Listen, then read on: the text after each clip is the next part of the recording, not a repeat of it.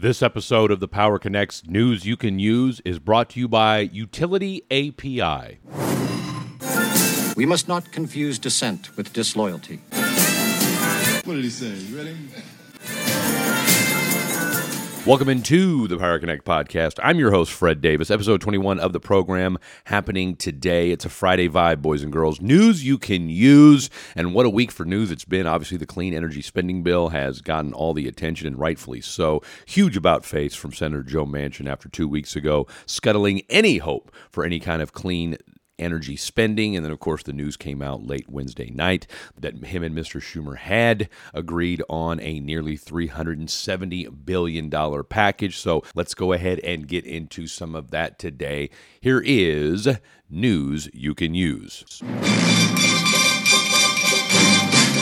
Stock market reacts positively to the new clean energy bill. The stock market didn't mind the newly announced Manchin Schumer clean energy bill either, as clean energy shares soared early Thursday after Manchin and Schumer agreed to the nearly $370 billion deal that includes tax credits for electric vehicles, renewable energy projects, and clean hydrogen, among others. The iShares Global Clean Energy ETF added about 5.2%, extending a recent recovery as traders anticipate the Federal Reserve will begin cutting interest rates next year following recent rate hikes. Renewables giant NextEra advanced 5.8%, and solar and hydrogen stocks that have been seen as particularly sensitive to changes in tax credits and incentives, such as Sunnova Energy and Plug Power, surged surged more than 20%. Electric vehicle charging firms ChargePoint Holdings added about 12%. The Wall Street Journal also reported that analysts say one factor helping clean energy stocks as of late are the upside earnings revisions for renewable energy companies this year, signaling growing confidence for companies like solar panel and wind turbine makers. Clean energy ETFs, however, are still almost 40% off from their early 2021 highs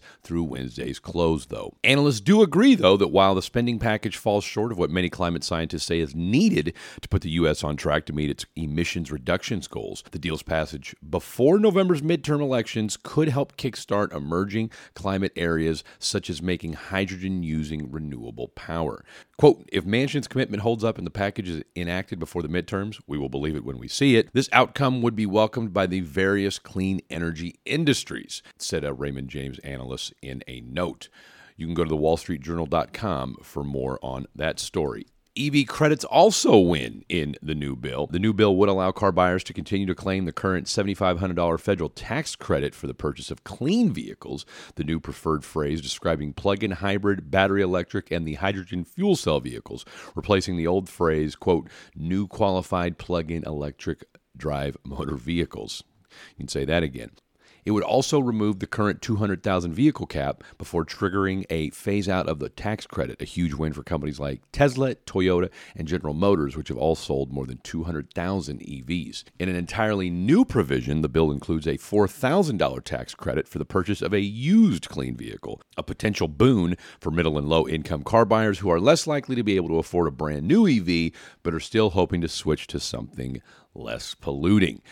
And the bill amends the definition of eligible vehicles to include all vehicles manufactured in North America. A previous version of the proposed tax credits would have favored American based manufacturers, sparking furious Canadian lobbying to get it changed.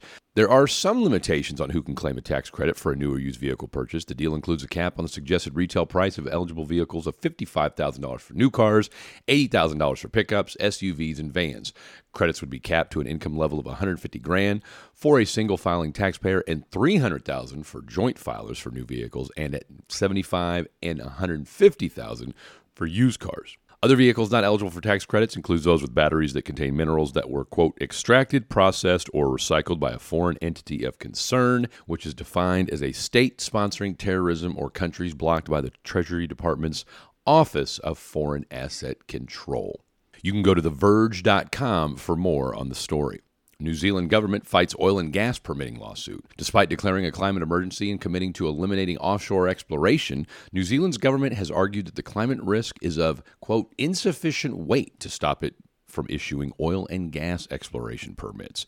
In an article from TheGuardian.com, the government is in court defending the 2021 decision to allow fossil fuel companies to prospect for oil and gas in Taranaki. A group of students sued over the decision, saying the ministry failed to adequately consider the climate impact of the exploration or give enough weight to crucial documents, including advice from the Climate Commission and the International Energy Agency's Net Zero by 2050 report. Just six months before granting the permits, the government had declared a national climate emergency. The prime minister at the time, Jacinda Ardern, said the declaration at the time was, quote, an acknowledgement of the next generation, an acknowledgement of the burden that we will carry if we do not get this right and we do not take action now. It is up to us to make sure we demonstrate a plan for action and a reason for hope. In 2018, the government committed to no new offshore oil and gas exploration permits, but continued to grant permits onshore. Scientists say the world must immediately stop prospecting for new oil and gas and coal reserves if it wants to limit the most catastrophic impacts of climate change. In May 2021, a report from the IEA concluded that development of new oil or gas fields and coal mines must stop that year if the world wanted to reach its goal of net zero by 2050. Go to theguardian.com for more on the story. Finally, Reuters say ESG companies are performing better. In a report shared exclusively with Reuters, stock funds outperformed across global markets over the last five years if they were weighted toward companies with positive environmental,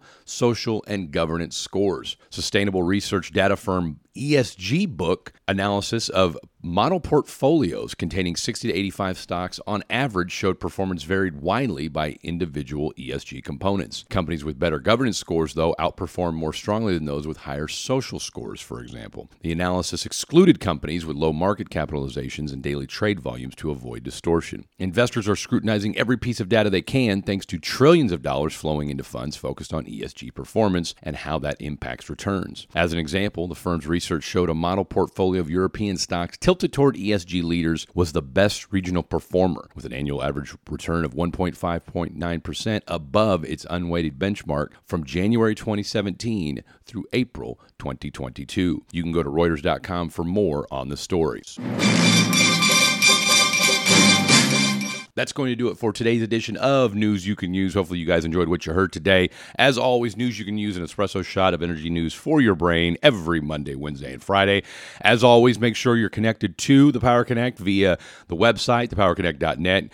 Follow us on Apple and Spotify. And if you listen to us on Apple, give us a five star rating. It helps with the algorithm, and we think we do a good job. And if you can, listen to the entire episode. You will be glad that you did. We've got some great episodes coming up. The climate restoration authors, Peter Fiekowsky and Carole Douglis, a little Saturday special. That's going to come out tomorrow. We've got Sean Kelly from Amperon, Jim Curtin from Grid Monitor all kinds of good guests coming up. And of course, as always, if you want to be part of the show, all you got to do, follow us on LinkedIn Fred Davis, The Power Connect. Shoot me an email, fred at thepowerconnect.net. If you want to be a podcast partner, if you want to be a sponsor, or if you just want to be on the show, let us know. Everybody have a great weekend. Don't forget, Climate Restoration Authors, Saturday special of the Power Connect happening on Saturday. Thank you all for tuning in this week, and what a great week it's been. This has been the Power Connect podcast, connecting the energy transition one conversation at a time.